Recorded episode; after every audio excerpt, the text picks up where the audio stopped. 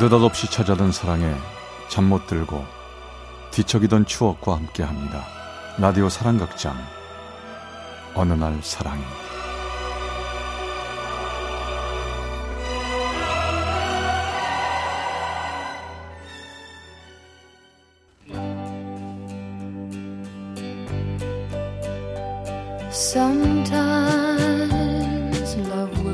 사랑의 체험수기의 어느 날 사랑이 277화 나의 첫사랑에게 like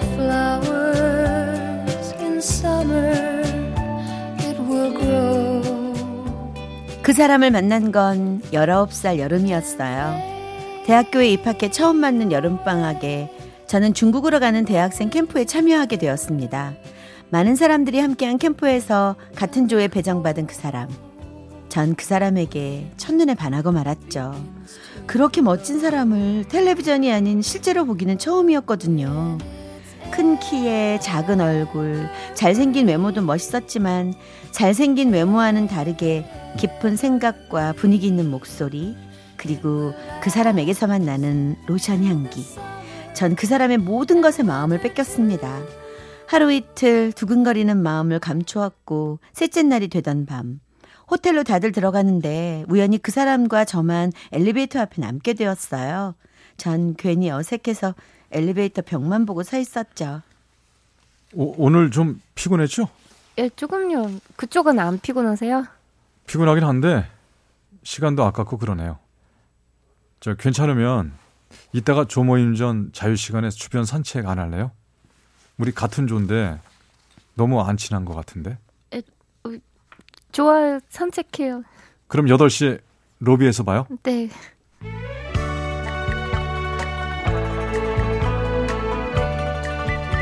저는 그 사람이 말을 걸어줬다는 사실만으로도 너무 기뻤습니다. 그리고 그날 우린 꽤 위험천만하고도 잊을 수 없는 첫 데이트를 했죠. 그땐 그 사람이 저보다 훨씬 어른이라고 생각했지만 지금 생각해보니 그 사람은 21살, 저는 19살일 뿐이었습니다. 우린 일단 호텔 밖으로 나가긴 했지만 어디로 가야 할지도 모르고 중국어도 모르니 무작정 헤매기만 했는데요. 그래도 정말 즐거웠습니다. 아, 좀 알아보고 나올 걸. 괜찮아요? 괜히 나 때문에 고생하네. 아, 괜찮아요. 재밌어요, 좀. 어, 어? 어? 아, 어, 이거 뭐야? 비 떨어지잖아. 어, 아, 이거 어떡하지? 갑자기 떨어지는 비를 피해 우리 앞에 보이는 작은 카페로 들어가 비를 피했죠. 어. 아, 비 많이 맞은 거 아니에요? 괜찮아요? 감기 걸릴까봐 걱정되네. 아, 괜찮아요. 중국에 와서 비도 맞고 좋은데요, 뭐. 근데 우연히 들어온 카페치곤 여기 꽤 멋진 것 같은데 우리 여기서 차 마시고 가요. 어, 그래요. 차 마십시다. 자, 그럼 이 차 마시는 순간부터 우린 일촌입니다. 알았죠? 일촌이요?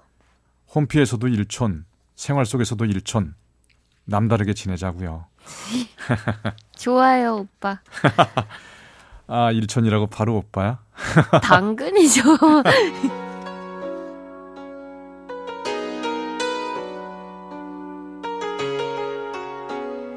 우린 카페에 앉아 오랜 시간 얘기를 나눴습니다. 처음 데이트하는 사이가 아닌 꽤 오래 사귄 사이처럼 느껴졌어요. 시간 가는 줄 모르고 이야기를 하다가 우린 조모임 시간이 거의 다 되어 호텔로 헛겁지겁 뛰어갔고 그 후로 우리는 서로에게 점점 빠져들었습니다. 저에겐 첫사랑, 정말 말로 설명할 수 없는 특별하고 설레는 기분이었습니다. 오늘 너를 만났기 때문에 내일부터 특별한 여행이 들것 같아. 잘 자. 그 사람이 이 말을 하고 돌아서 가던 그 순간을 7년이 지난 지금까지도 잊지 못합니다. 버스에서 우연히 같이 앉게 되면 우리만 아는 눈빛 교환을 하고 다른 사람들이 눈치채지 않게 수건을 손에 잡고 있다가 서로 건네주면서 서로의 손을 꼭 잡아주기도 하며 다른 사람 눈을 피해 서로를 바라보면서 설레는 연애를 시작했죠. 야, 니네들 사귀냐? 왜 그렇게 자주 붙어 있어? 아, 어? 사귀긴 그냥 같은 조원이니까 그렇지. 야, 여기 와서 무슨 연애야? 하긴 여기서 연애하긴 좀 힘들지. 아니 선배가 잘 도와주셔서 제가 많이 도움 받고 있어요. 얘가 좀 예쁜 여자한테 약하거든요. 저한테도 물어보세요. 제가 최선을 다해서 도와드릴게요. 충성! 중국에서 보낸 14일은 14시간처럼 빠르게만 흘러갔고 잠을 자도 무엇을 먹어도 온통 그 사람 생각뿐이었습니다. 어느새 시간은 흘러 한국으로 떠나기 전날이 됐죠. 그 사람은 같이 산책을 하자며 절 부르더군요. 한국에 가서 말하려고 했는데 도저히 안 되겠다. 나 너 정말 좋아해. 우리 사귀자. 응? 아, 나, 난, 내 마음은. 네 마음 나랑 다른 거야? 아니, 너무 똑같아. 오빠, 나 오빠 정말 좋아해.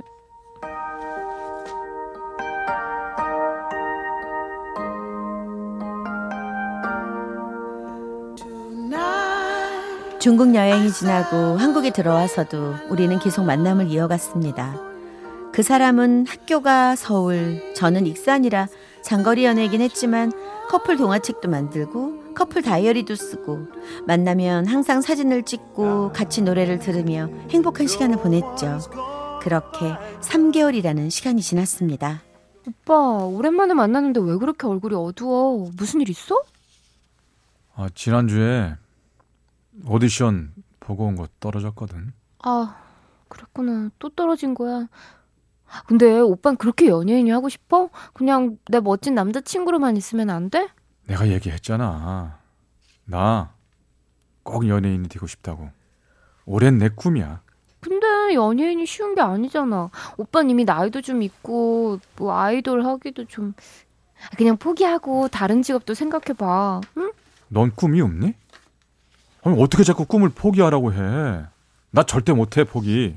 꼭 하고 말 거야. 아, 내가 괜히 그래 쉬운 일이 아니니까 걱정돼서 미래가 불안해서 그렇지. 아 오빠 맨날 오디션 보면 떨어지기만 하잖아. 아 그런 소리 할 거면 나 만나지 마. 나도 힘들어. 알아? 정말 힘들다고. 정말 그때는 연예인 지망생이라는 게 비현실적인 꿈이라고 생각했습니다. 어떻게든 그만두게 하고 싶었고, 그러다 보니 상처 주는 얘기를 많이 했어요. 그 사람도 계속되는 실패에 힘들어 했죠. 그러면서 우리 사이엔 점점 틈이 생기게 되었습니다. 지금 생각해보면 그땐 제가 너무 어렸었나 봐요. 나 정말 힘들어. 오디션에서 계속 안 되고 힘 빠지고 날 힘들게 하는 너 때문에 더 힘들어. 오빠. 더 이상은 안 되겠어. 우리 그만 만나자. 헤어지자. 아, 뭐, 뭐, 뭐? 그, 그렇다고 헤어져? 그래. 헤어지자. 어, 기가 막혀. 아니, 헤어지자는 말이 그렇게 쉬워? 아니, 그리고 헤어지자고 하면 내가 뭐 바지가랑이라도 자꾸 만나달라고 할 줄 알았어? 그래, 헤어지자. 당장 헤어져.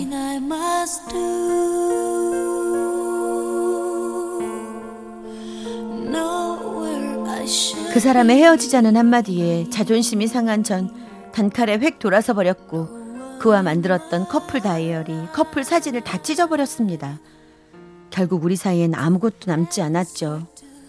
그리고 얼마의 시간이 지나자 제 행동이 경솔했다는 생각이 들었고 시간이 지날수록 그가 너무도 그립고 견딜 수가 없어서 그 사람의 생일날 그에게 전화를 걸었습니다.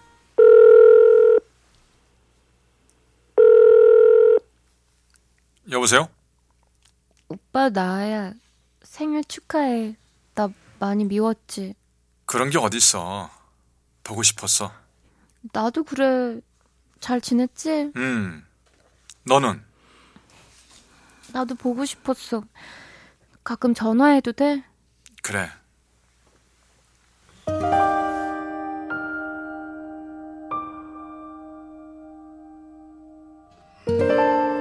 사실 짧은 대화 속에서 다시 만나도 우리가 잘 될 수 없을 것 같다는 생각이 들었지만 솔직히 전 그뿐이라도 좋았습니다.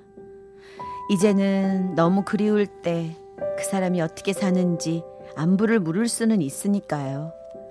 그 뒤로 몇 번 더 전화를 했고 얼굴이 너무 보고 싶어 만나볼까 생각을 하고 있었는데요.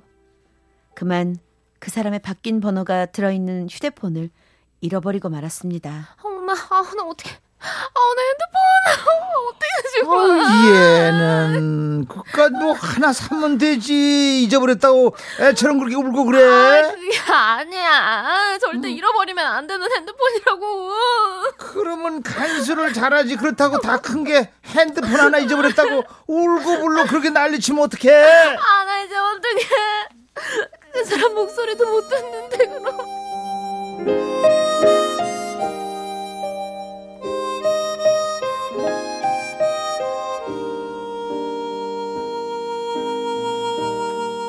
그냥 그렇게 잊어야 하는 건가 싶어 눈물이 나고 힘이 들던 어느 날 한 드라마를 보다가 깜짝 놀랐습니다.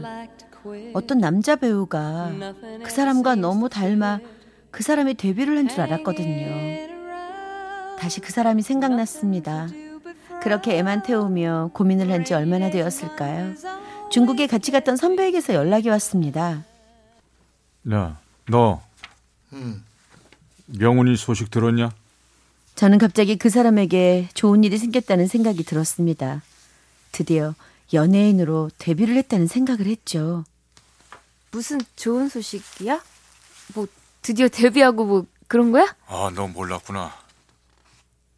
너 친해서 아는 줄 알았는데. 에? 명훈이 녀석. 얼마 전 큰 사고가 있었어. 그만 세상을 떠났대. 내일이 발인이래. 저는 너무 놀라 발인이라는 단어가 무슨 뜻인지도 생각이 나지 않았습니다. 선배는 무슨 사고가 어떻게 갑자기 난 건지도 모른다고 했어요. 아니, 아니, 바, 발인이라뇨. 주, 아니, 죽, 죽었다고요? 에, 오빠가요? 아, 뭐, 말도 안 돼. 아니, 오빠가 왜 죽어요? 아니, 오빠가 왜 죽어요?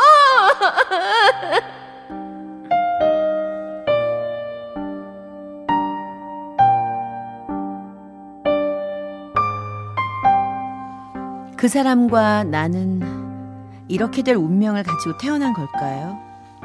그 사람이 세상을 떠난 후 날마다 사진만 보고 울고 아파하며 시간을 보냈습니다.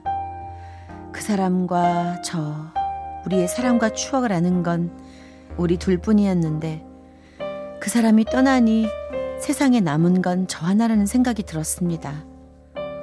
전 아직도 그 사람을 다 잊지는 못했습니다. 있는 것도 조금씩 조금씩 아껴가며 잊고 있나 봐요. 이젠 그 사람을 보내줘야겠죠? 오빠, 하늘에서 듣고 있지? 많이 많이 사랑해.